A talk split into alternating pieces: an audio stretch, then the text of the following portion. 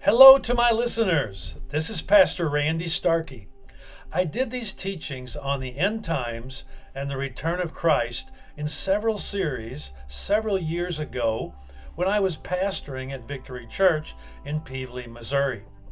1/3 of the Bible is prophecy, so we really need to be familiar with it, especially as it relates to our soon coming future.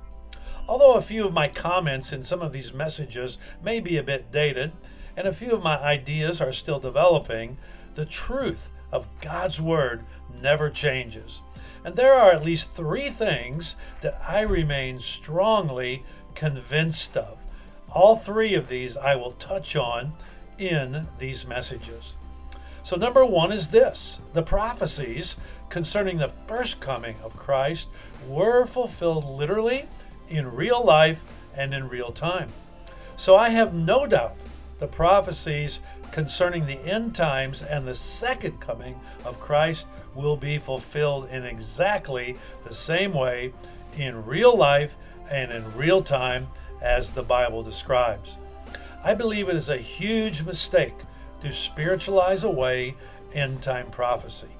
The books of Daniel and Revelation are for sure filled with symbolism, but those symbols represent real events that are going to happen in real time. And it's all getting closer. And number 2, I believe God's people will be raptured, caught up to be with the Lord before God's wrath is poured out on the terrible sin and evil in our world. 1 Thessalonians 1:10 says Jesus delivers us, not just protects us, delivers us from God's wrath to come. However, I don't believe that will exempt us from Satan's wrath and persecution of true believers and the revealing of Antichrist before the rapture happens. That persecution and pressure we are actually beginning to see happen even now. That is why Jesus said things like we must endure to the end, be ready, watch and pray, don't be deceived, and that we must be about our Father's business and not draw back. And then finally, number 3 is this: God is not done with Israel. Jesus was Jewish. God loves the Jewish people and the land of Israel. When Jesus returns, that's actually where he's going to land, on the Mount of Olives. And there's much to say about Israel and the Middle East, and all of that is coming very fast. And so, as I said, I will cover all 3 of these points in these messages. And these are things that we need not be afraid of when we have surrendered our heart and life to Jesus as our Lord and Savior, and we're walking close to Him. We have His direction, His guidance, His love, His grace, His power. And the Bible even says, "Look up, for your redemption draws nigh." However, in these days, we all need to be walking really close to Jesus. And let me say a word to any of you listening today that maybe you've never received Jesus as your Lord and Savior. Maybe you've even been hurt in church, or maybe it's been all religion to you. Christianity is not a religion, it's a relationship. And Jesus wants you to know Him. He is the only way to have your sins forgiven. He is the only way that you can get to heaven. None of us can be good enough on our own. He is the only way to really experience victory in your life and be prepared for eternity. He left heaven, came to earth, gave His life on the cross for you, shed His blood for you that you could be saved and be forgiven. The Bible says there's no other name given under heaven whereby we must be saved. It's the name of Jesus. He's the true Savior. So I pray you will open your heart to Him, receive Him as your Lord and Savior. Allow Him to forgive your sins so that you can be ready when He returns. It's really not a pretty picture, and there is much to be afraid of, because God is God and sin must be dealt with.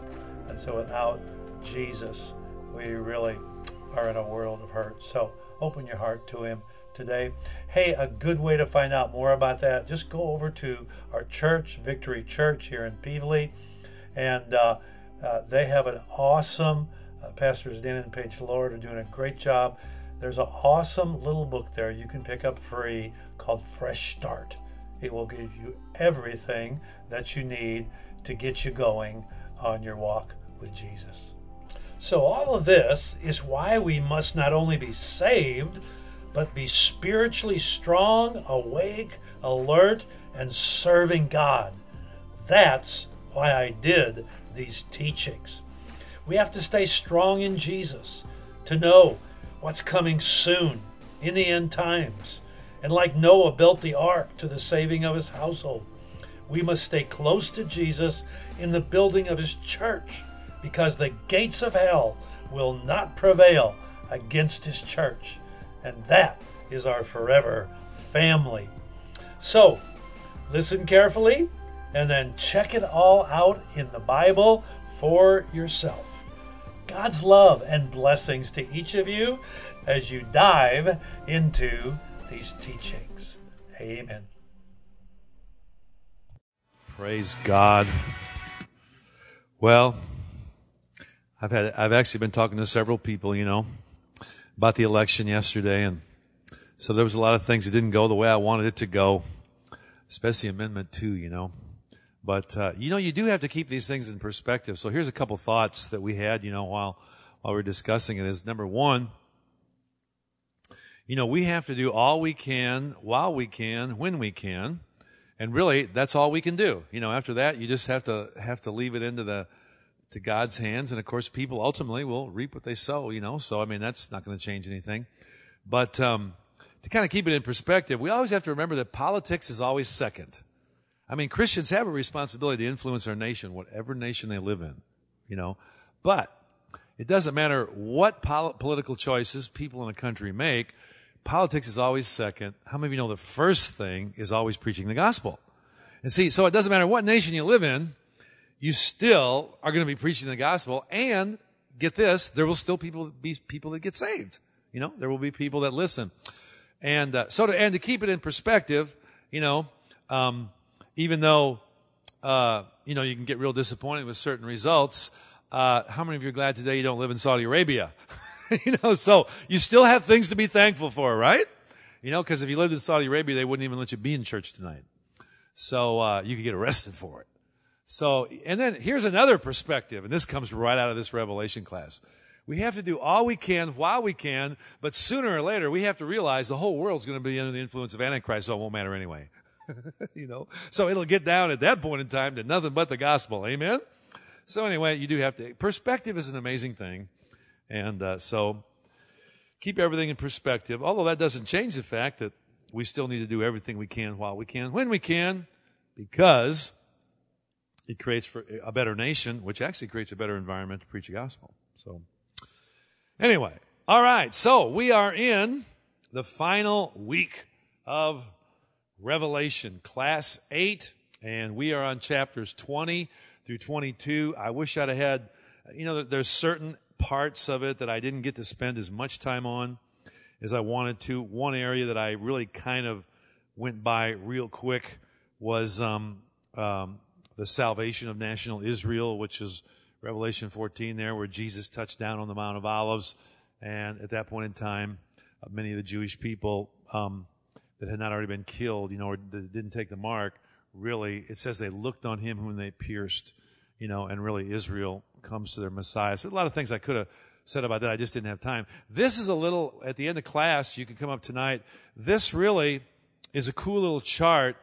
I'm not going to sit here and say that every last little detail of this chart is right, because I think there's probably certain aspects that we don't fully understand yet anyway. I think God is really making much more of it clear than it was some years ago, but I think probably, and the author of this chart would tell you that but as you can look at this, there's a lot happening. We have tried to sometimes oversimplify all the different things that are happening in the end times. And really, I'll be honest with you, there is a lot that happens in Daniel's 70th week. I mean a lot. How many of you enjoyed movies like Chronicles of Narnia and Lord of the Rings, you know? Aren't those a lot of the plots are very interwoven. You get all these different, especially Lord of the Rings, all these different peoples and that. I'll be honest with you, the end times is very much like that. There's things happening in Israel. There's things happening in the Gentile nations. There's things happening in the church. I mean, so these different things here represent streams of things that are happening. And so this is worth a look. You know, like I said, it's not I'm sure the final thing, but I'll say this, and this would be, if you wanted a name for kind of what I would teach theologically or what I believe the Bible really teaches about the rapture, I would really call it the pre-wrath rapture, okay? Which basically is like what we've been sharing. We are out of here before the trumpets and the seals, but we need to stand during the time of the false deception of Satan during the reign of Antichrist. So, that's, if you want a little theological title for kind of this chart, that would be it. And I think biblically, this is as close or as good as anything I've ever seen to this point. This is the truest to the Scriptures that I've seen. And I think that's a key for living with the Lord, is you have to be true to the Scriptures.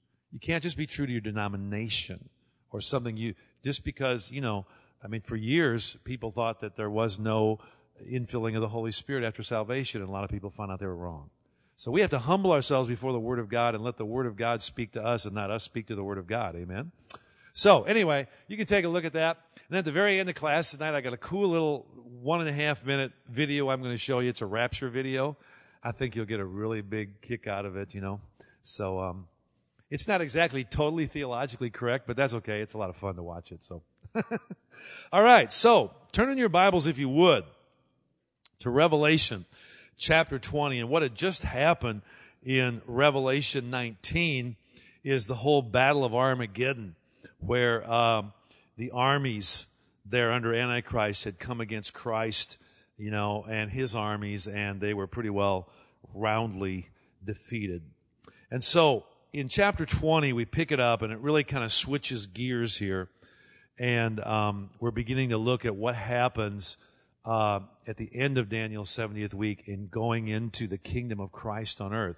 Remember all the great exhortations there at the end of chapter 19. Hallelujah, you know, Babylon, the world system, it's fallen. All that evil and the kingdoms of this world have become the kingdoms of our Lord and of his Christ. And we talked about the tremendous importance of we live in the world, but we can't be of it.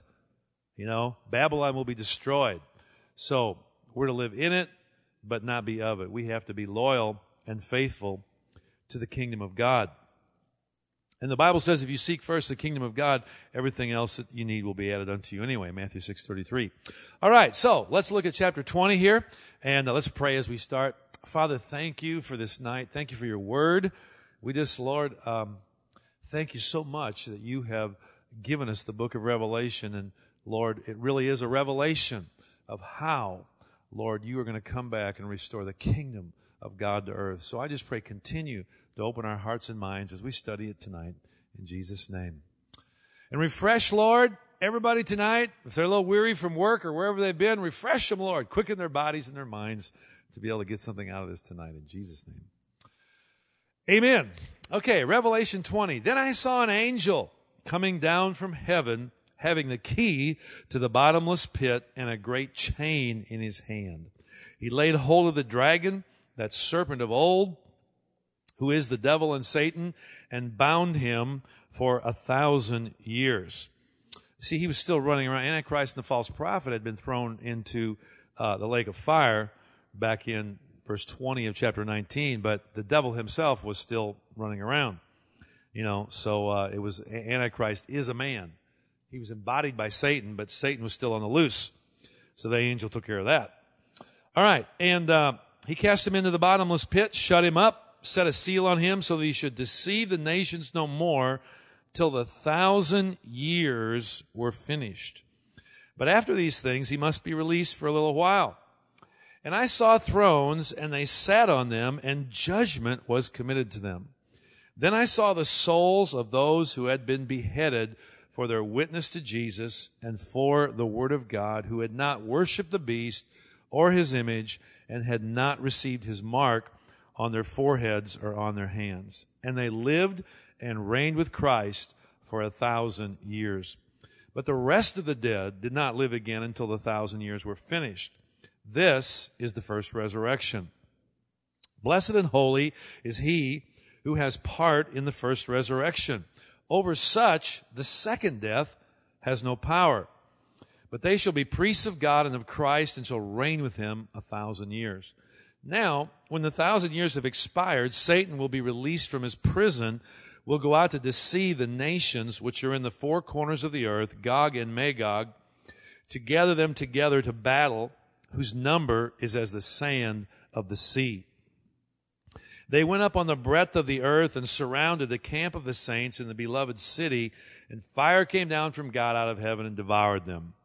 The devil who deceived them was cast into the lake of fire and brimstone, where the beast and the false prophet are, and they will be tormented day and night forever and ever.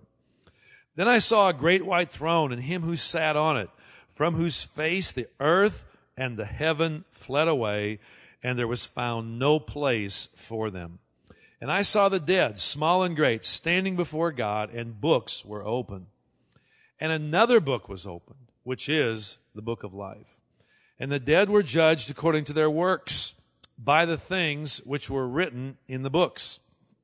The sea gave up the dead who were in it, and death and Hades delivered up the dead who were in them, and they were judged, each one according to his works. Then death and Hades were cast into the lake of fire. This is the second death. And anyone not found written in the book of life was cast into the lake of fire. All right, so let's just talk about chapter 20 here for a little bit. You can tell it's kind of a overview type chapter. There's some things that happen, you know, at the beginning of the 1,000 years, and sometimes some things that happen at the end. And once again, this is the first introduction of the idea of 1,000 years, and there's no reason not to take it literally. I mean, all of Daniel's prophecies were fulfilled literally. You know, the 69 weeks, the 70th week we know is coming, the 483 years was fulfilled literally. There's just really no reason not to take this literally, you know. And so that's exactly the way we take it. We take it right at face value. And really, although the term 1,000 years is not used until Revelation, it's not used in the Old Testament, there's all kinds of prophecies in the Old Testament prophets that talk about a kingdom age, you know, and you get this whole thing of the lion and the lamb laying down together, wolf and the lamb laying down together, and they lived to be, you know, many years old. And so that kingdom age, even in Greek mythology, there's millennial kingdom age type thoughts, you know, and a lot of that has its roots in the Hebrew Scriptures, you know. And so there's just absolutely no reason not to take it literally.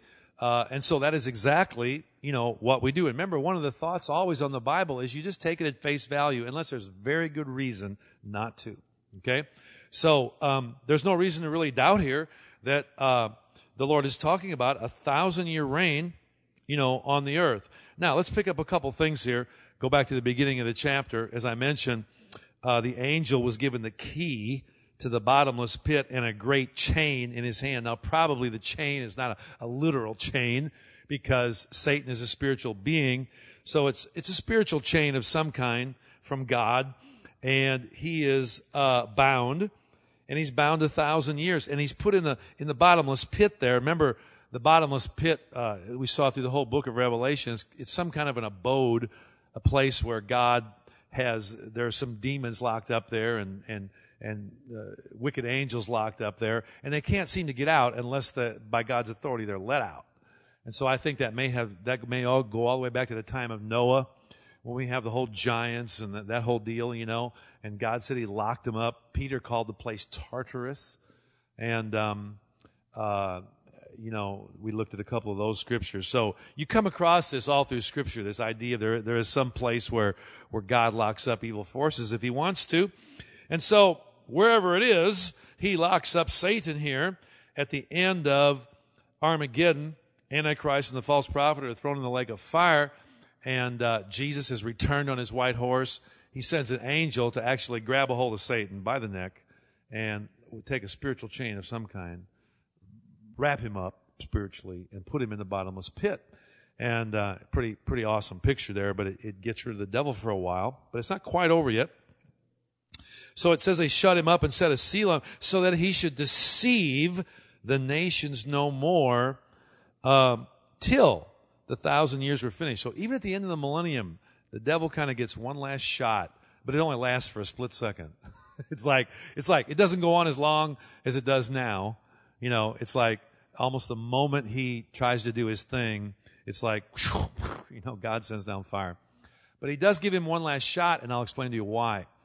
But anyway, I want you to circle one word. Circle the word deceive in verse 3, so that he should deceive the nations no more. You got to remember one thing about spiritual forces of darkness and about the devil. One of the main tactics that the devil uses is deception. And deception is like thinking you're okay when you're not, or thinking something is right when it's not, or thinking something is the answer when it's not. And that is, of course, like all the people that are followers of Islam. It's a deception. It's thinking Allah is going to reward you with 25 virgins, and guess what? He's not. They're going to end up in hell. So that's why, you know, it's so important that we preach the gospel and that we declare the truth to the whole world, you know, to anybody we can, so that they understand that only Christ paid the price for sins, and that without Christ in our heart, there is no forgiveness of sins, you know, and that we can't be saved. And so, and of course, there's many other deceptions, you know, spiritual deceptions, and we just need to, there's a lot of people in American churches today that think that because they belong to a certain denomination, they're on their way to heaven. It's a deception. It's a deception. You know, it's like you've heard me say before, other people have said it, going to McDonald's doesn't make you a hamburger. You know, you have to have a fresh, ongoing relationship with Christ, you know, to be right before God. And so this is one of and when they asked Jesus in Matthew 24 about what the signs of the end times were, he said, take heed that no one deceive you. So we have to stay close to Christ. We have to, you know, allow the Holy Spirit to work in our hearts and guide us and lead us, because obviously multitudes of people are going to be taken in by Antichrist's kingdom. So anyway, that's just a good word to circle in verse 3 is deceive. Okay, and then after that, he'll be released for a little while. Now, verse 4, I saw thrones, and they sat on them, and judgment was committed to them. So there is a judgment that is going to, there's actually several judgments that take place here as we get to the end of Daniel's 70th week. One of them is in Matthew 25, where the sheep and the goat type judgment.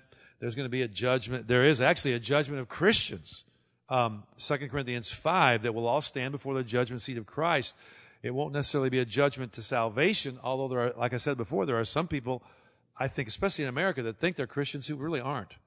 It all gets back down to, are they really born again? Have they really repented of their sins? Have they really put their faith in Christ? And are they following him? Is he not just Savior, but Lord? You know? And Jesus said, you know, why do you call me Lord, Lord, and don't do the things which I say? So, and that's another whole deal there. But so we have to really help people to make sure they have repented of their sins and really have Christ in their heart and are following him. So there's these, and of course the judgment of the nations in Matthew 25 is sheep and goats, and that has to do with really whether people helped Israel in the last times. That's what that. And there's going to be a lot of Gentiles that go all the way through Daniel's 70th week that don't take the mark of the beast, that somehow sense that it's wrong. But yet, there'll be a judgment there as to whether they, you know, helped Israel or not, because many Jews will be, of course, also not taking that mark. And we may not, and probably, I don't know that we even fully understand everything about all the different judgments of God that'll take place. But if you look at Hebrews 5, it's actually one of the foundation stones of the church and of the kingdom of God. It talks about repentance from dead works, faith toward God, teaching about baptisms, plural, you know, water baptism, Holy Spirit, and resurrection of the dead, that's our hope, and listen to this, eternal judgment. So some Christians think they're not going to be judged at all because they have Christ in their heart. That's not true. Christians are going to stand before the judgment seat of God for how well they obeyed the Lord. And like I said, some people are going to stand before the judgment seat of Christ and actually thought they were saved and weren't because they had religiousness, but they didn't really have Christ. So, pretty awesome thing. And so it's important to remember, too, that it's a key thought in the end times that God will judge. In other words, the problem with the world today is sin and the devil. And every human being has a choice. Are we going to follow God or are we going to follow sin and the devil? It's not that complicated, you know. And we know the only way, you know, we can't do it in our own willpower. We have to humble ourselves before the Lord, repent of our sins, receive Christ as our Savior, but then we have to continue to follow Him. And so, anyway, judgment is a key theme in the end times. We could study a lot of scriptures on that, which we don't have time to do, but it's good to write that down and think of that. You might even want to make it a little Bible study for yourself sometime, you know. All right, in the middle of verse 4, then I saw the souls of those who had been beheaded for their witness to Jesus and for the word of God, who had not worshipped the beast or his image, had not received his mark on their foreheads or on their hands, and they lived and reigned with Christ for 1,000 years. Now, this is a specific group. This is those who had been beheaded or killed, martyred for their witness to Jesus and for the word of God. So, they were resurrected at this time at the beginning of the millennium. These are those, they were not in the rapture, okay, back in that we studied in Revelation chapter 6 and 7. They were not in the rapture right here, okay? They're at the beginning of the millennium here is when they were resurrected. And it's specifically those who were killed for their witness to Jesus and the Word of God. Well, who would that be? That would be people that got saved after the rapture, you know, gave their heart to Christ somehow after the rapture. Maybe when, you'll see this little video I'll show you at the end of class, but maybe, you know, they heard Christians preaching. They somehow didn't want to take the mark of the beast. And all of a sudden, when all these Christians go to heaven, you know, they go, oh, I think they were right. You know? And so they get saved then. Or also, don't forget the 144,000 Jewish Christians that the Lord set a seal on their forehead. And so they're preaching all the way through. They're preaching all the way till the end. And a lot of them will be martyred as they preach to their brothers, you know, in Israel. And so you've got a lot of people actually during, and of course you've got also got those. Now those that were martyred before the rapture, they'll go up in the rapture. So this is people that actually died after the rapture, but yet before the end of Daniel's 70th week, okay? So this whole group is resurrected here. It's a very specific group. It's almost like, you know, the Lord put his hand on them in a special way and resurrected them. But verse 5, watch this now. It says, the rest of the dead did not live until the 1,000 years were finished. All right, this is the first resurrection. Now, when you read that, this is the first resurrection, that doesn't mean this particular resurrection is the first resurrection, because we already have studied, you know, Scripture's got to fit Scripture, right? So it's not going to contradict itself. So we've already seen a whole chapter, Revelation 6 and 7 there, of the rapture. And we know that those that were dead in Christ, you know, they were resurrected at that time too. So this can't be the first resurrection in the sense of the only one. Here's what that really means. It's really the end of the whole first resurrection. And the first resurrection really is prior to the millennium. The second resurrection is at the end of the millennium, okay? It's like the first coming of Christ. A lot of things happened in the first coming. The second coming of Christ, a lot of things are happening in the second coming. This is kind of like what the Lord is saying here is this completes the first resurrection.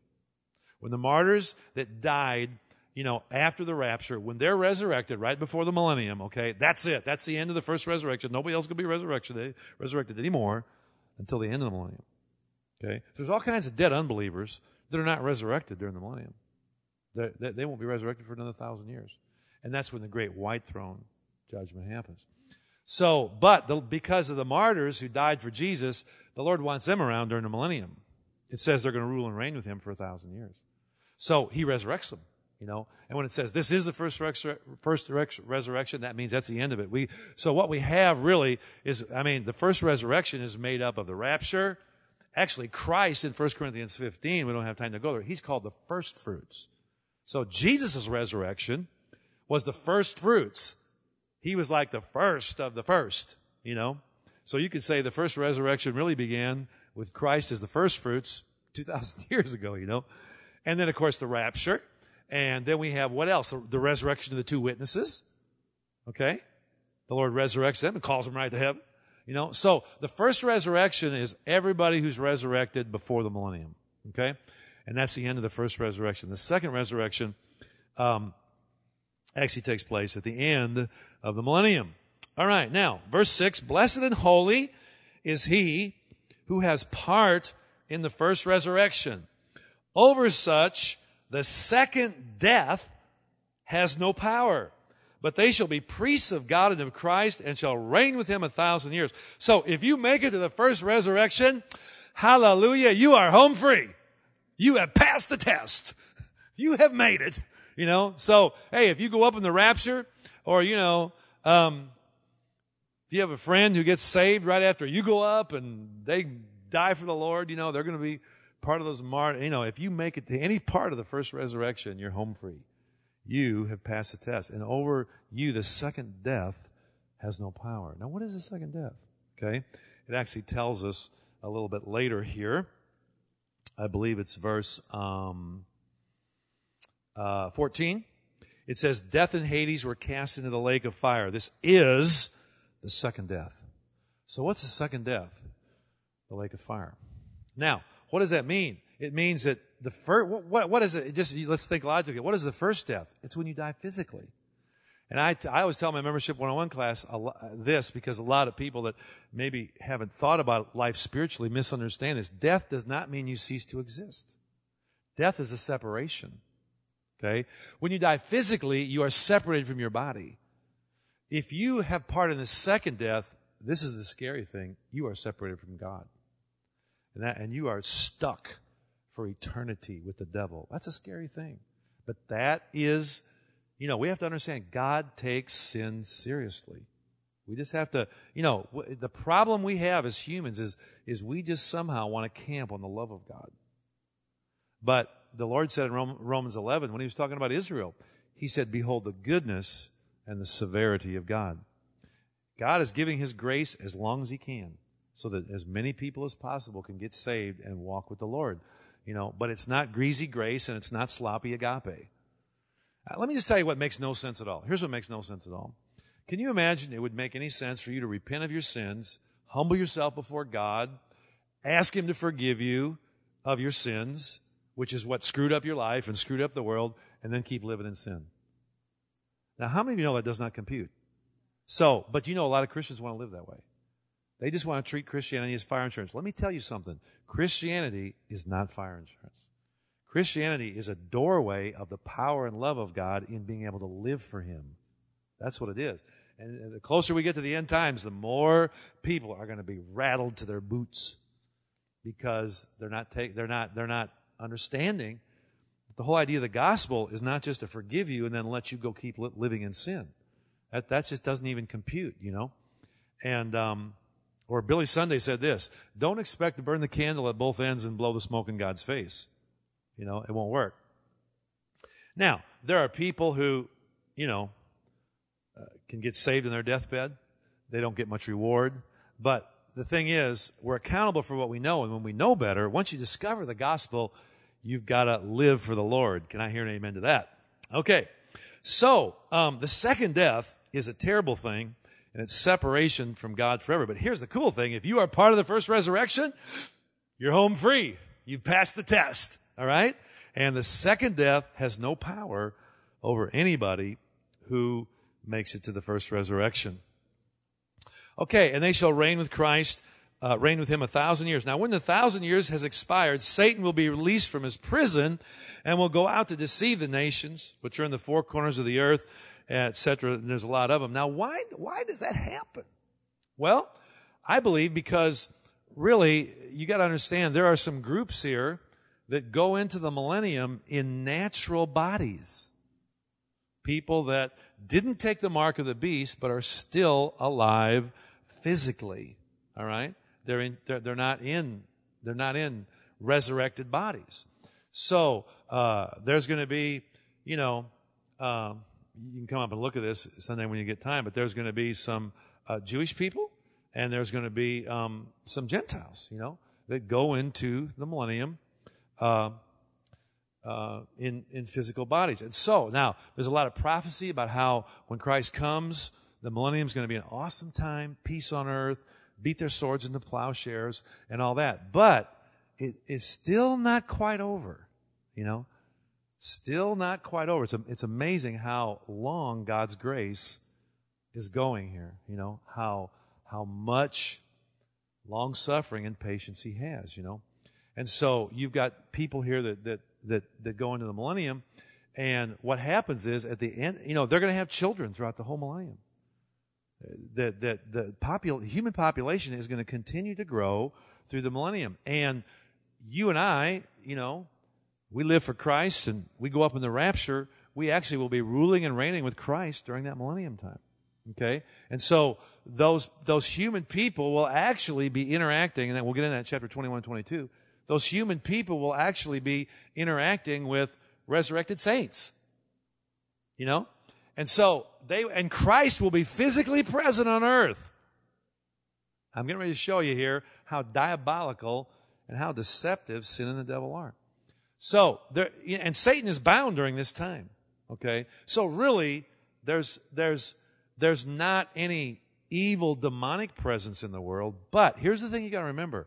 If you are not yet resurrected, if you are not brought into Christ in a glorified body, all those people, okay, that are still on the earth in physical, unresurrected bodies, listen to me now, they still have sin in their hearts. There is still the fallen nature in their hearts. And that's why the Bible says Christ is going to rule with a rod of iron. You know how he's going to keep? And it says the nations will come to Jerusalem. So how will Jesus have peace on earth during the millennium? He can rule with a rod of iron. And the cool thing about Jesus is he's not a bad dictator. He's a good one, you know. He's a good king. And so he's what? King of kings and Lord of lords. So when he rules on the earth, you know, there's going to be, you know, he's going to kind of like, how would you say it, limit, you know, all evil. But to say that all evil is gone in the millennium isn't right, because there's still that sinful nature in human hearts. And actually, the Bible isn't really clear on this, but as we as resurrected saints rule and reign during the millennium, I believe we'll be sharing with those people and teaching them, you know, the things of God. And whether the born-again experience works exactly the same during the millennium, I don't know. It probably does. Probably does. Just exactly like you and I experience it right now, except Christ will be present on earth. You and I will be ruling and reigning with him in resurrected bodies. And there'll be all kinds of people in the millennium that kind of like you could call it the second wave, you know, and they will actually have a chance to live their life for Christ. But, and they die too. They die, you know. There's a lot of passages in a lot of the prophets that if I had about 35 lessons, we could go and look at all these different scriptures, you know, and it talks about that life will be extended, you know, and that all the animals will be at peace. There will not be any violence or animosity among the animals at all.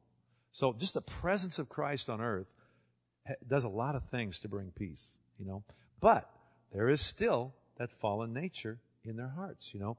And so, and you and I are going to rule and reign with Christ and probably be, you know, teaching a lot of people a lot of different things, you know, about the Lord. But the Lord has to kind of have a final test. I mean, hey, when you go to school, how many of you know you got to have a test, right? I mean, that's what we talked about in the whole end times that you and I are going to walk through, okay? So it says there in verse 7, he's going to let Satan out of his prison, you know, for a little while, and he's going to go out and deceive the nations. And so, in other words, all of a sudden this spiritual power is going to be released, and some of these people that haven't submitted their lives to Christ again, you know, same thing we see now. They're going to say, well, maybe this Jesus guy that's ruling and reigning in Jerusalem, you know what? I think we could do a better job. It's like the five I wills of Satan in Isaiah 14. And so what they do is they organize this little rebellion here. And I say little because it'd probably be big, but it's little to God. And, you know, the whole thing of Gog and Magog And I will say this, I don't have time to go there, but scholars disagree a little bit on whether Ezekiel 38 and 39 are really talking about this war here, this rebellion, or whether it's talking about more Armageddon. And I tend to lean toward that it's really not, that Ezekiel 38 and 39 are for us, that they're in our end times, because there just doesn't seem to be a lot in the Bible about, you know, there's not as much about the millennium. But I'm not going to be dogmatic about it. Maybe it's even a thing where it's kind of a double fulfillment. It talks about Israel living in peace. But anyway, look at this. They gather them together to battle, you know. And in verse 9, it says, they went up on the breadth of the earth and surrounded the camp of the saints in the beloved city. What's the beloved city? That's Jerusalem. But God doesn't even mess with it. Here's what I think God feels. Hey, you know, when you're living in this life now with the deception of the devil, he gives a lot of space to preach the gospel. But this is the millennium. He's like saying, okay, you guys have got resurrected saints walking around in spiritual bodies telling you about the power of God and the love of God. If you haven't figured it out by now, you're probably never going to figure it out. If you're not going to repent by now, you're just rebellious, you know. So the Lord doesn't even let this go on. He doesn't even have a Daniel 70th week with angels flying through heaven and preaching. He doesn't even give them that long. It just says fire came down from God out of heaven and devoured them. It's like, whoops, crispy critters, gone. You know, I mean, and really the Lord is that way a lot. The more we know, the more we're held accountable for. So these people in the millennium, I'm sure a bunch of them are saved, you know, because they've turned their hearts to God, you know. And they'll be resurrected here at the end of the millennium and get resurrection bodies. But there's a bunch of them that die here in rebellion. It's almost like God is so merciful and long-suffering, he gives one more wave. You know, it's the kingdom of God on earth. But yet at the very end of that, it's only the very end, he lets Satan out of his prison, and there's actually people that are still in their physical bodies that get deceived, and just like there'll be people that are lost in our age too. Okay, and after that, of course, that's the end of the show. Look what happens in verse 10. The devil who deceived them was cast into the lake of fire and brimstone where the beast and the false prophet are. That happened in chapter 19. And they will be tormented day and night forever and ever. So that's it. And that's a frightening thought. I mean, that the devil, you know, all of that. I mean, it's just a frightening thought of how God treats evil and sin is eternal torment. A lot of people have trouble in their mind with eternal torment. I have trouble in my mind with that. But we have to, here's the thing. Let me say it again. We need to let the Word of God speak to us, not try in our human emotions and understanding to speak to the Word of God. Don't make that mistake. Because you'll end up where a lot of liberal people end up today. They actually get to the point where they don't even believe in the divinity of Christ. They don't believe in his miracles. They don't believe in the blood. They try to make the Red Sea 3 inches deep. What a joke. It's because their human mind starts to try to speak to the Word of God. No. We've got to realize God says, my thoughts are higher than your thoughts. And I'll tell you, a tough concept to grab a hold of is that God treats sin that seriously, that it actually requires eternal torment. Whew, that's a mind-blowing thought. But I'm telling you, that's why God takes as long as he does. That's why he's giving people chances now to get right with the Lord. That's why it's important for us as Christians to walk uprightly with God and take our walk with the Lord seriously, you know. And I think also it's why he didn't give them much time here at the end of the millennium, because they had been hearing it for 1,000 years. You know, they're living longer. They're talking to people in resurrected bodies. If they're going to repent, they would have done it by then. All right, verse 11, then I saw a great white throne, him who sat on it, from whose face the earth, the heaven fled away, and there was no place found for them. Watch this, verse 12. I saw the dead, small and great, standing before God, and the books were open. Now, when he saw the dead, it doesn't call it this, but this is the second resurrection by inference from the first resurrection. And so what's happened here is now the Lord has resurrected everybody. I saw the dead, small and great, all the dead, standing before God. Okay, and books were open. Now, this is interesting here. Watch this. Books, plural. Circle that word, books, plural. I believe it's just the Lord's record of our lives, you know. It's plural books. And another book was open, which is the book of life. So you've really got two sets of books here. You got one book, which just has names in it. It's the book of life. It only takes one book for that. But there's many other books which are records of people's lives. What they did, how they responded to God, you know. And so, and then it says, and the dead were judged according to their works by the things which were written in the books, plural. So, it's like we're not only judged just by whether we accepted Christ or not. That, obviously, is where salvation begins. But we're judged by our works. And even those that didn't receive Christ are judged by their works. And I don't have time to go there, and we could probably camp out there for a while. But I can't remember the reference, but I was going to write it down before tonight, and I forgot. But there's actually a reference in one of the Gospels where it says those that kind of like knew better and still did wrong anyway, they were beaten with many stripes. But those that were ignorant were only beaten with a few stripes. And so I actually believe there's the possibility that there are actually degrees of punishment in hell.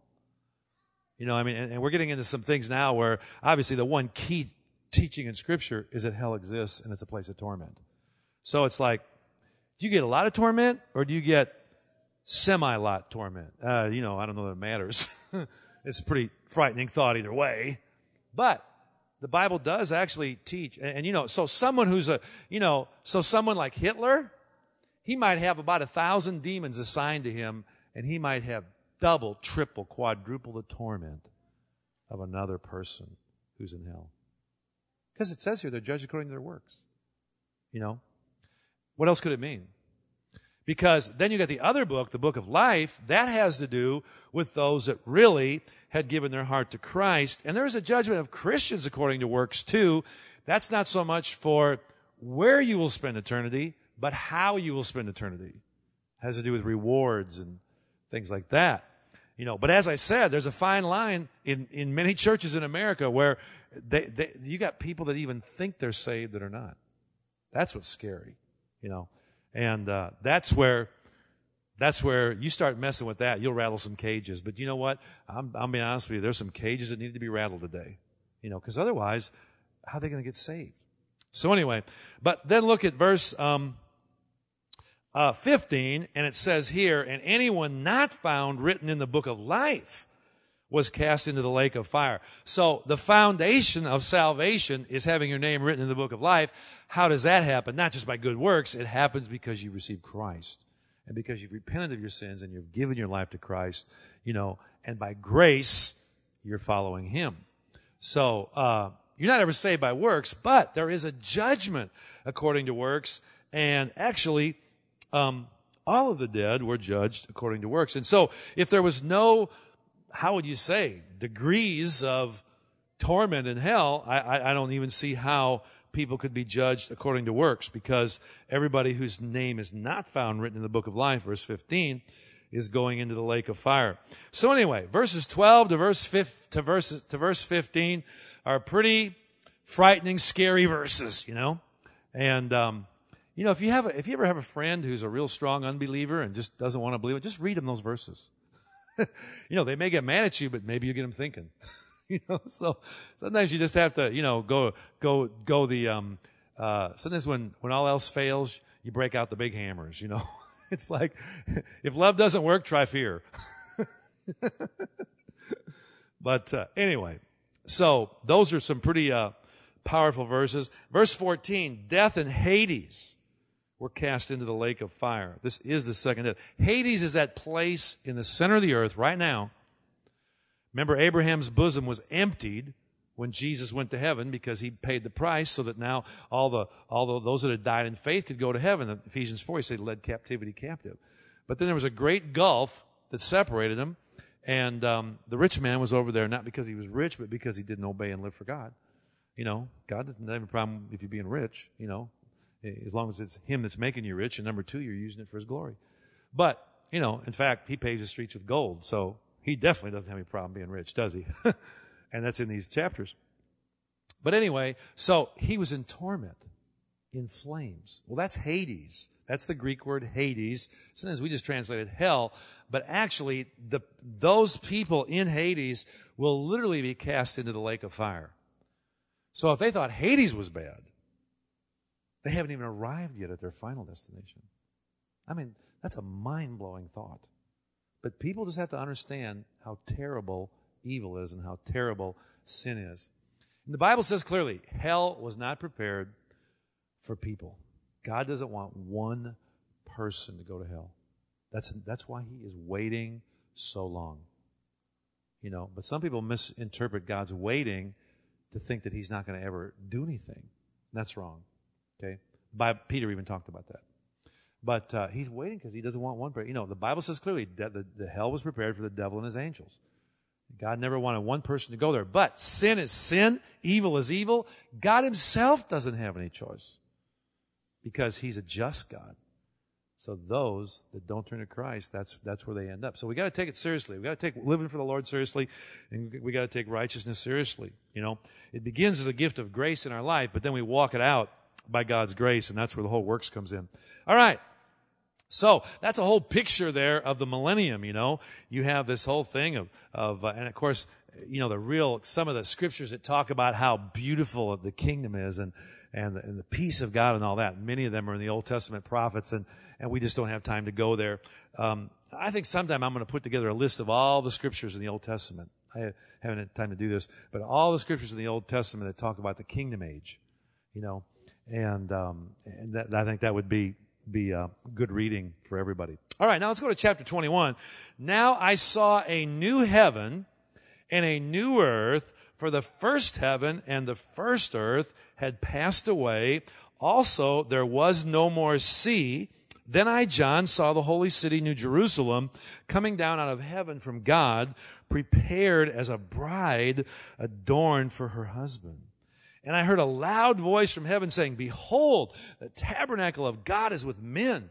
He will dwell with them. They shall be his people. God himself will be with them and be their God, and God will wipe away every tear from their eyes. There shall be no more death, nor sorrow, nor crying. There shall be no more pain, for the former things have passed away." Then he who sat on the throne said, "Behold, I make all things new." And he said to me, "Write, for these words are true and faithful." And he said to me, "It is done. I am the Alpha and the Omega, the beginning and the end. I will give of the fountain of the water of life freely to him who thirsts." And then it kind of switches gears a little bit in verse 7, and it puts it more in the now. "He who overcomes shall inherit all things, and I will be his God, and he shall be my son. But the cowardly, unbelieving, abominable, murderers, sexually immoral, sorcerers, idolaters, and all liars shall have their part in the lake which burns with fire and brimstone, which is the second death." So there's another scripture that defines for us what the second death is. Now, you know, there's two kind of flows of scholarship on chapter 21. One that puts this new heavens and the new earth after the millennium. One that puts it as part of the millennium. I tend to lean toward the latter. And let me tell you why. I believe that the Lord is still describing here what happens in the millennium and what comes for his people. Now, look at verse 1. "Now I saw a new heaven and a new earth, for the first heaven and the first earth," now watch this, "had." So it's not like saying is passing away. It's not like something that is happening after chapter 20, okay? But it's actually John seeing another vision. Remember how we looked at the different chapters of Revelation and how different chapters would enhance, you know, what was going on at the time? I believe chapter 21 is an enhancement of chapter 20, and it's really describing some of the things that God is doing here during the kingdom on earth. Now watch this. "I saw a new heaven." By the way, the word new in the Greek is the Greek word kainos, K-A-I-N-O-S, N-O-S. Os. I'm speaking Greek. That's pretty good. And it kind of like tongues, you know. All right, K-A-I-N-O-S. And it doesn't mean new in the sense of bringing something brand new into existence. It means kind of like new with respect to time. In other words, the new heaven, it's not like the heavens and the earth were totally obliterated into nothingness and then God made a new heaven and a new earth. That's not really what that word means. The word that means that in the Greek is the word neos, N-E-O-S. That's what means totally brand new. What this means is kind of like new in time. It's the idea of renewing or rebuilding or making something new, you know, not in terms of the whole idea of creating something.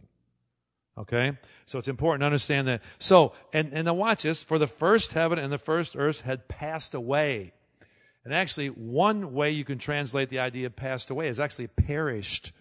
So what's John doing here in verse 1? He's saying that God is going to make the heavens and the earth new because the first heaven and the first earth, where you and I live now, they had perished. They had passed away.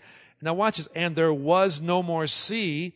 Well, remember, one of the things that happened on the judgments is the seas had turned to blood.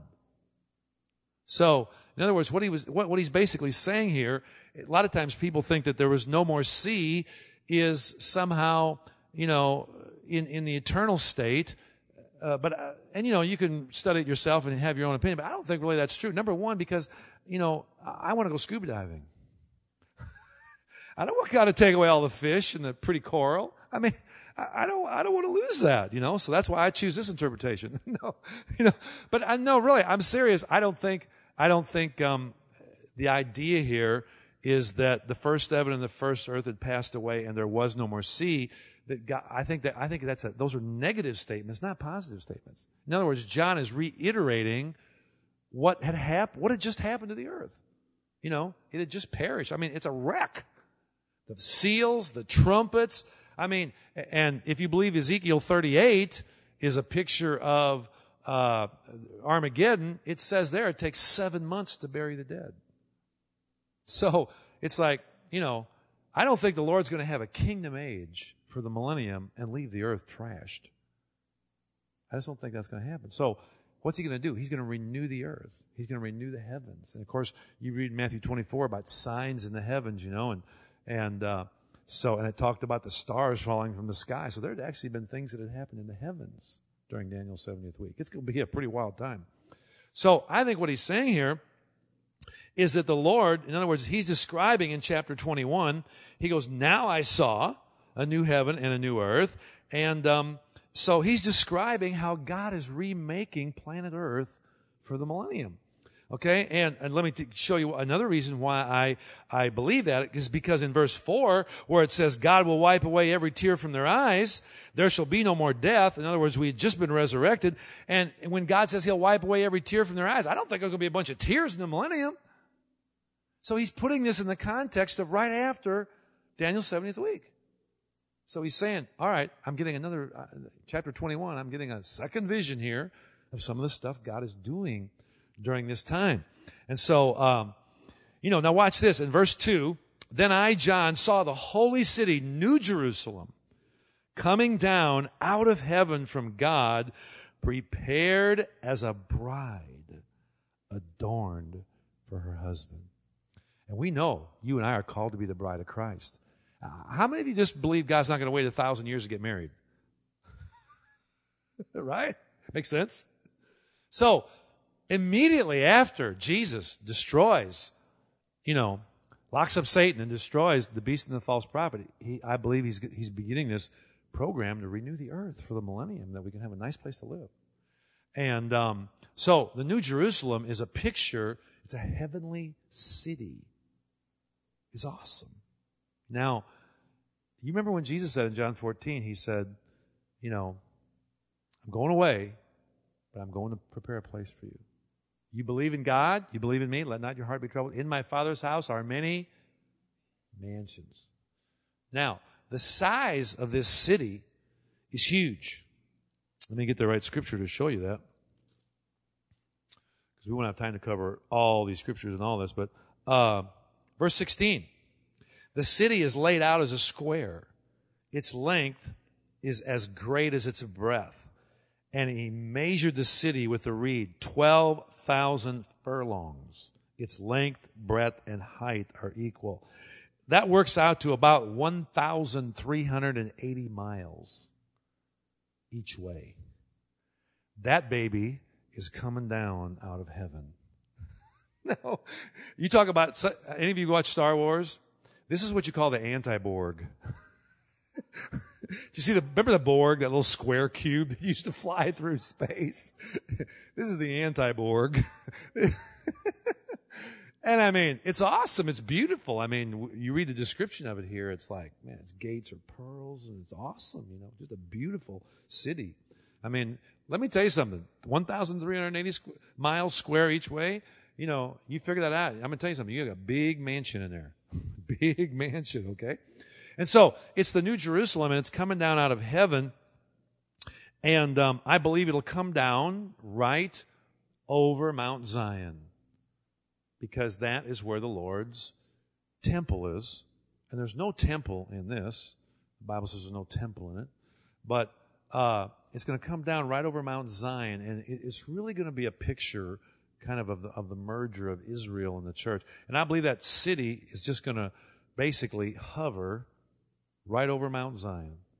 And of course, we get into some real speculation here, you know, because, you know, you get beyond every little last thing that the Scripture says. But that's what it says. It said it's coming down out of heaven. And if you start reading the descriptions of the New Jerusalem and then start reading the prophet's description of Mount Zion, they're the same. They're the same, you know. And so, basically, it's just kind of like, I believe, the holy city of Jerusalem, which and again, it's described as the wife of the Lamb, so it's like the Lord uses these two different spiritual terminologies. The city is definitely God's going to take care of every physical and material need, but also it's the whole idea of what God's emphasis is on the people. In other words, those that live in it are those that are the bride of the Lamb. They are the bride of Christ. They're the wife of the Lamb. It's interesting, it uses the word wife. You're not a wife until the marriage has happened. And remember, back a few chapters in Revelation, the marriage took place in heaven after the rapture. Okay? And so, really, when you're a wife, but guess what? The marriage supper hasn't come yet. The marriage supper of the Lamb is going to be once this heavenly city comes down, and it's going to be one of the first things that happens. It's going to be a great celebration. Great celebration in the millennium, the marriage supper of the Lamb. And so anyway, I believe clearly chapter 21 is talking about, you know, in the millennium time. Verse 9 is where it says, "Come, I will show you the bride, the Lamb's wife." But I want to draw your attention again to verse 7, where he switches gears and he says, "He who overcomes shall inherit all things, and I will be his God, and he shall be my son." See, ladies, you have to be sons of God. I have to be the bride of Christ. So we're even. Sons is just a spiritual terminology for, you know, being a child of God. There are some verses where he actually says sons and daughters. But whenever you read son, it doesn't mean just the guys. Obviously, you know that. Just like when you read bride of Christ, it doesn't mean only the gals. You know, it's spiritual. Spiritual for love and faithfulness. See, we're used to thinking in human terms of men and women, but God actually uses the whole illustration of the family and men and women to teach us the spiritual truth of love and commitment and faithfulness. And so just like you're faithful to your wife or your husband, we need to be faithful to Christ. Now, verse 7 says, "He who overcomes." This is where, you know, I mean, it's just so important the church understand today that just from the day you get saved, it's not like over. You know, we have to walk with Christ. We're called to walk with Him by faith, you know. Receiving Christ into your heart doesn't make victory automatic. It makes it possible.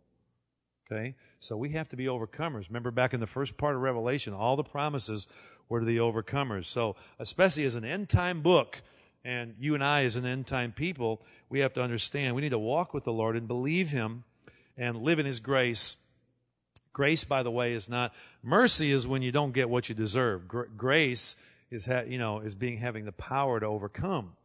And all right, anyway, so that's an important statement there in verse 7. And the Lord does this a lot of times through the book of Revelation. He'll be describing to us what's going on, and then all of a sudden He'll interject, "Hey, he who overcomes." It's almost like an exhortation that comes with, look at, to receive all this, to walk in all this, you need to live in faith. You need to walk with me, okay? And it's not something to, that He's trying to scare us, although it does. And the Bible says the fear of the Lord is a good thing. The Bible says the fear of the Lord is clean. And in fact, Jesus said one time to His disciples, He said this, "Don't fear him who after he's destroyed the body can do nothing."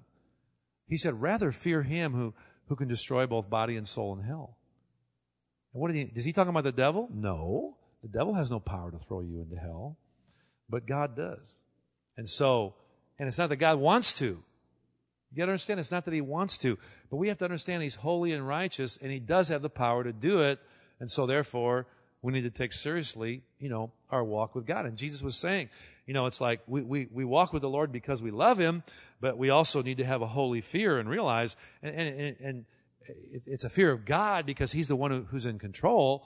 But actually, too, we just need to realize that we need to just stay away from sin. And then actually, verse 8, he just goes on with this exhortation, and he starts describing people, you know, that are not overcomers and are not walking with the Lord. The cowardly. Look at that, even the cowardly. You know, how many of you know we need to believe that God will give us the grace and the faith, and we need to choose to have the faith that if we end up in Daniel's 70th week and we end up in the time of Antichrist, that we'll have the faith and the courage to say, devil, I'm not bowing down to you. Amen? Okay, so unbelieving, abominable, murderers, sexually immoral, all that kind of stuff. And so those are all works. A lot of them are works. So again, it's just the importance of allowing the grace of salvation to work in our hearts and living it out. And then he goes on and describes more here of the city. And, you know, we don't have time to cover all that. But let's skip down to verse. It's just it's a beautiful description of the city. And down to verse 22, it says, I saw no temple in it, for the Lord God Almighty and the Lamb are its temple. Now, there is a temple on Mount Zion, and Jesus rules from that millennial temple, but the church has never been a temple-type people because they are not Israel. But it's like the bride, the New Jerusalem, comes down and hovers right over Mount Zion, and you have this beautiful picture of Jesus ruling in Israel, ruling from Jerusalem with the church right there, you know, in the New Jerusalem. All right. And verse 23, the city had no need of sun or of the moon to shine in it, for the glory of God illuminated the Lamb and its light. Now watch this at verse 24. And the nations of those who are saved shall walk in its light, and the kings of the earth bring their glory and honor into it. That's the people that are still in human bodies, physical bodies. Okay? And it says the nations of those who are saved shall walk in its light. So if saved there has the same sense of being born again that you and I know, which I think probably it does, it's saying they're the ones that walk in its light. And the kings of the earth, kings of nations all over the earth, bring their glory to Mount Zion and the heavenly Jerusalem. And there's peace on earth. But yet, you know, there's still some people that will be deceived, as we read in Revelation 20. But isn't that a beautiful description? In verse 25, its gates shall not be shut at all by day. There shall be no night there. They shall bring the glory and the honor of the nations into it. And there shall by no means enter into it anything that defiles or causes an abomination or a lie, but only those who are written in the Lamb's book of life. So actually, the only people that can actually go into the city and go into the, there are those that are saved. And so I guess what that kind of means is there are going to be some people out there on the fringes, you know, that just won't even go there. And, you know, they maybe won't want to go there. And they, whatever, they just haven't quite yielded their hearts to Christ. And that's that whole thing of that final end-time rebellion of Satan. But there's still peace on earth because Jesus is on earth and he's ruling. His spirit, his presence, you know, is all over. But again, it's not, and here's another thing, too. If chapter 21 wasn't talking about the millennium, then how could you ever even have the possibility of anything that defiles? Because once the millennium is over, I believe, you know, and the devil is wiped out for good, thrown in the lake of fire. Fire comes down from heaven. I believe, I don't know what will actually happen then, but that'll obviously be the time where sin is completely done away with. You know why? Because every single person who had sin in their heart is in the lake of fire. So there's nothing left but saints and angels and God. And it's over. God will have given everybody a chance. So, and, you know, the Bible doesn't really tell us a whole lot then of what goes on after that. Because really, chapter 21 and then chapter 22, again, is a further description of what's happening. Look at verse 1 of chapter 22. He showed me a pure river of water of life, clear as crystal, proceeding from the throne of God and of the Lamb. Where is that? That's on Mount Zion. Okay? And in the middle of its street, on either side of the river was the tree of life, which bore 12 fruits, each tree yielding its fruit every month. The leaves of the tree were for the healing of the nations. You see, if people will open their hearts to Christ, I believe even during the millennium, when they come into Mount Zion, they come into the temple, and they come into the heavenly Jerusalem, they can actually be healed. Healed spiritually, healed physically. And that's where we get into some of the Old Testament prophets where they talk about how long they live, you know. So I believe this is a description still of the kingdom of God. And it says, now here's where, you know, you kind of, and this is where you get into the whole thing of prophetically, you know, where does this start turning into eternity? And how does God do it? Which we just don't know. But in verse 3 it says, there shall be no more curse, but the throne of God and of the Lamb shall be in it, and his servants shall serve him.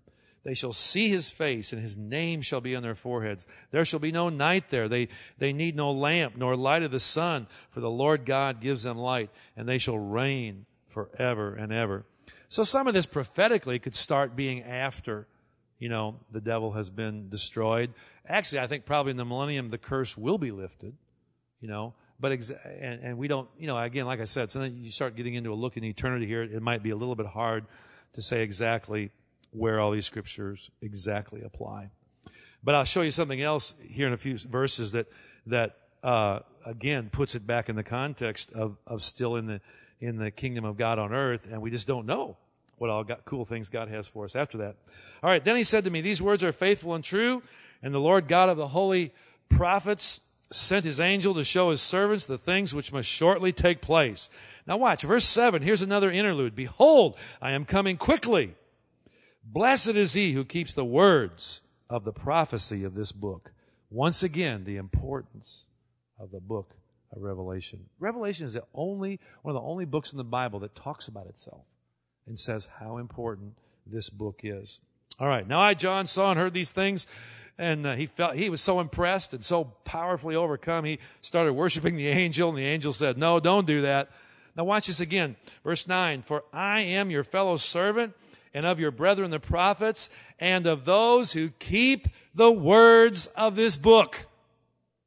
You want to stay on the right track? Let me say it to you again and again and again. Go to the Word of God. Go to the Word of God. Let the Word of God speak to you. Don't get into human reasoning.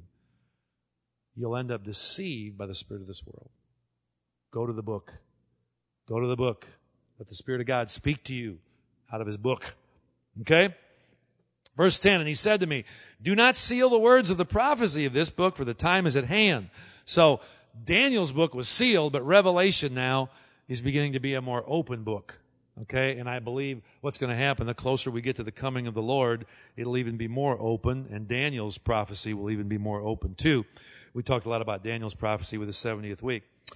All right. Oh, gosh, there's so many different things I could say here. And verse 11, he who is unjust, again, it's kind of an interlude thing. He who is unjust, let him be unjust still. He who is filthy, let him be filthy still. He who is righteous, let him be righteous still. He who is holy, let him be holy still. It's kind of like, come on, make up your mind. Where are you going? Choose.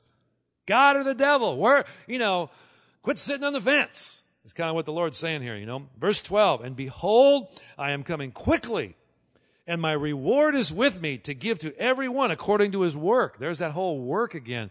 It's not just a little pretty prayer you pray to receive Christ. It's living it. It's actually walking with God in life, you know. And so, again, you know, he's got these exhortations right in the middle of chapter 22. Verse 14, blessed are those who do his commandments. And some translations say that wash their robes in the blood of the Lamb. And I'm not sure exactly, you know, the Greek manuscripts, but they're both good. You can't go wrong with either one. That they may have the right to the tree of life and may enter through the gates into the city. Now watch, verse 15. The reason I think a lot of this still is talking about the millennial kingdom, you know, and the importance of walking with the Lord is because look at what verse 15 says, outside are dogs and sorcerers and sexually immoral and murderers and idolaters and whoever loves and practices a lie. I don't think the Lord would say outside, you know, if they had already been cast into the lake of fire and it was all over. That happens at the end of the millennium. at the second resurrection. So really, all this stuff with the pure river and the water of life and the throne of God, that's all going to be here during the millennium. So who wants to have part in the first resurrection? Huh? Yeah, be part of that. Absolutely. All right. So then he says, verse 16, I, Jesus, have sent my angel to testify to you these things in the churches. In other words, preach it. Preach it. Tell people this. I am the root and offspring of David, the bright and morning star. Now watch, verse 17. It just kind of almost switches gears and gets tender. And the Spirit and the bride say, come. Let him who hears say, come. Let him who thirsts, come. Whoever desires, let him take the water of life freely. So if you look on your notes there, you know, I forget, I don't have a set of my notes with me, but first is triumphant proclamation. Is that what I put there?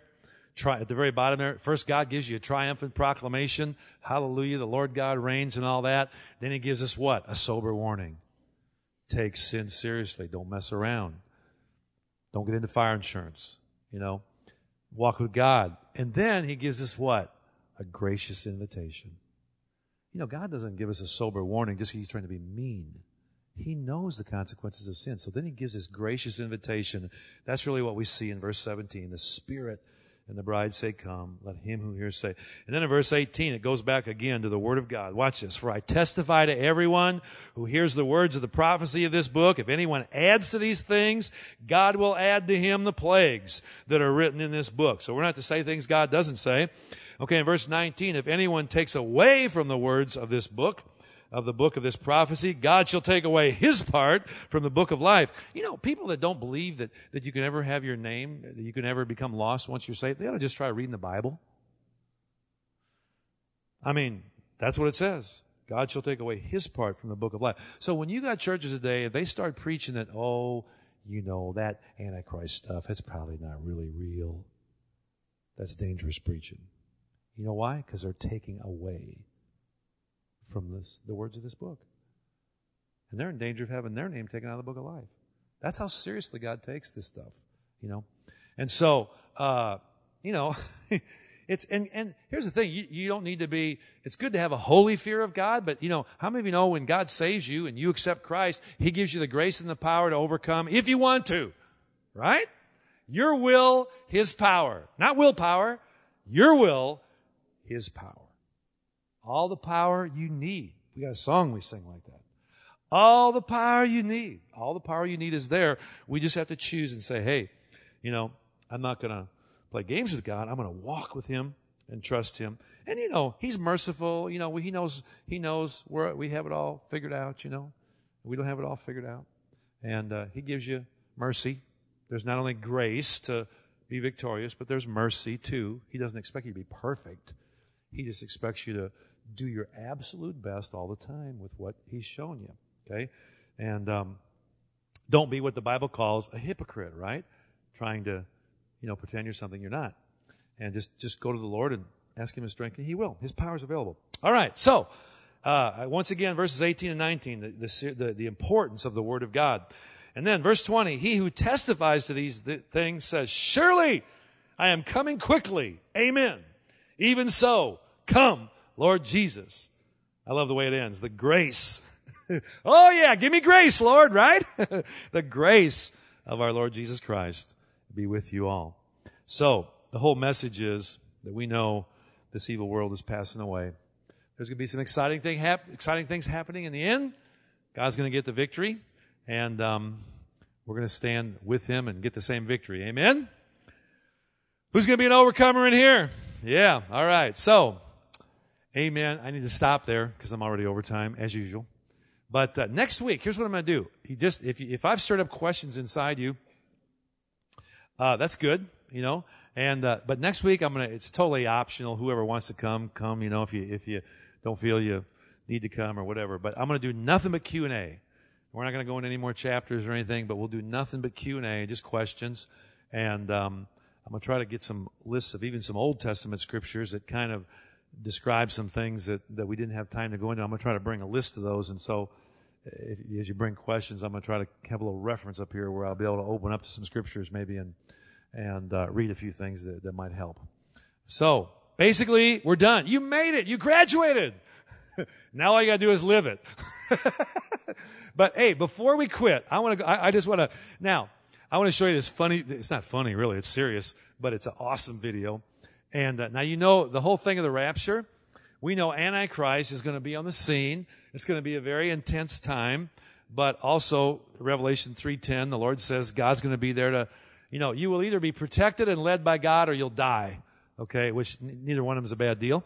But God will give you grace for either one. But actually, so I want you to, as you watch this video, even during that time of the persecution of Antichrist, I mean, there will still be, you know, life won't be completely abnormal. It's going to be, you know, a lot of create. But so in other words, you could actually be somewhere in a church service. Might be underground.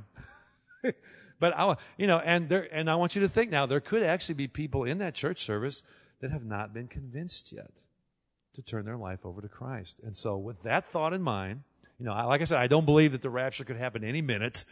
I believe it won't happen until Antichrist is on the scene. But still, even with Antichrist on the scene, there's going to be people that maybe you're not going to believe the church is going to be raptured, even though you tell them that, hey, receive Christ now, give Christ your life, you know, and you can go to heaven, you can be raptured. So I want you, with that thought in mind, I'm going to run upstairs and I'm going to run this video for you. Okay, I'm going to put it on over on that screen.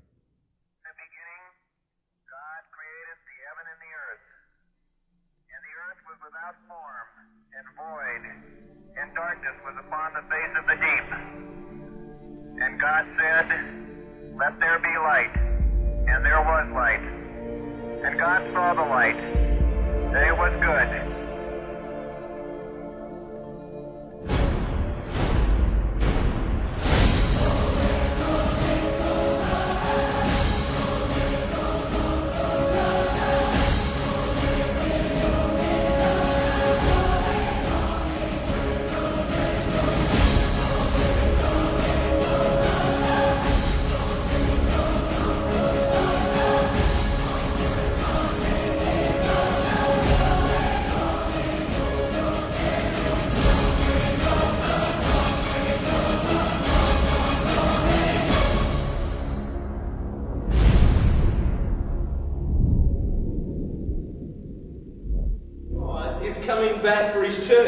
The Bible says in Matthew chapter 24 verse 42, watch therefore, for you do not know the hour your Lord is coming. I want you to know, church, that Jesus Christ could come this month, or he might come next week, or he could even come...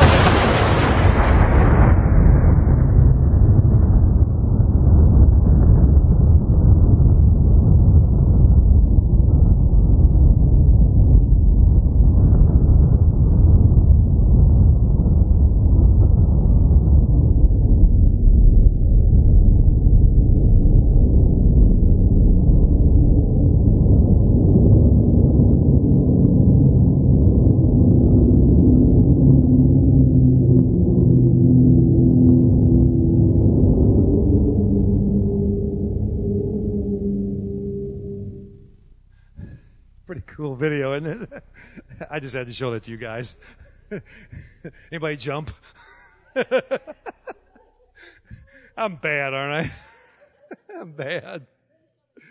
Now, you know, that particular video is made from a standpoint of imminency, you know, that it could happen any second. But even under the reign of Antichrist, I don't know whether you could get away with a church service quite that big and quite that public, but there will be people, even though Antichrist is ruling, that won't believe, you know, that the church is going to be raptured. And so when something like that happens, how many of you know there'll probably be a bunch of people who get saved fairly quickly? So anyway, I just thought I'd show that to you. I saw that. It first came out on YouTube. I don't know who uploaded, but we've been trying to find it, you know, but Pastor Tim finally was able to get it someplace. So it may not be exactly theologically right, but pretty cool video anyway, and it gets the point across. All right, hey, God bless you guys. Thank you for coming tonight. That's the end of this class, and I am going to have it on MP3s and CDs. Give me a little while to get all that worked out. Those of you that have MP3 players, you can get it for going jogging on your MP3 player, or we'll get it on CDs too, for those of you that want CDs, and we'll have it available. What now? It is already, yeah, you can actually listen to it on our website. and just stream it. You can click on Revelation, and you can sit there in front of your computer if you're doing other stuff and actually listen to each of the teachings online free.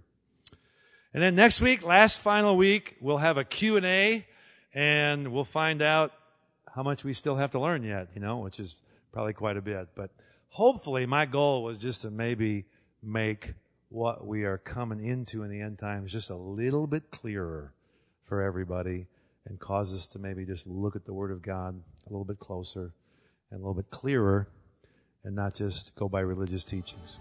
Amen? Okay, God bless you guys. Have a good night. See you later.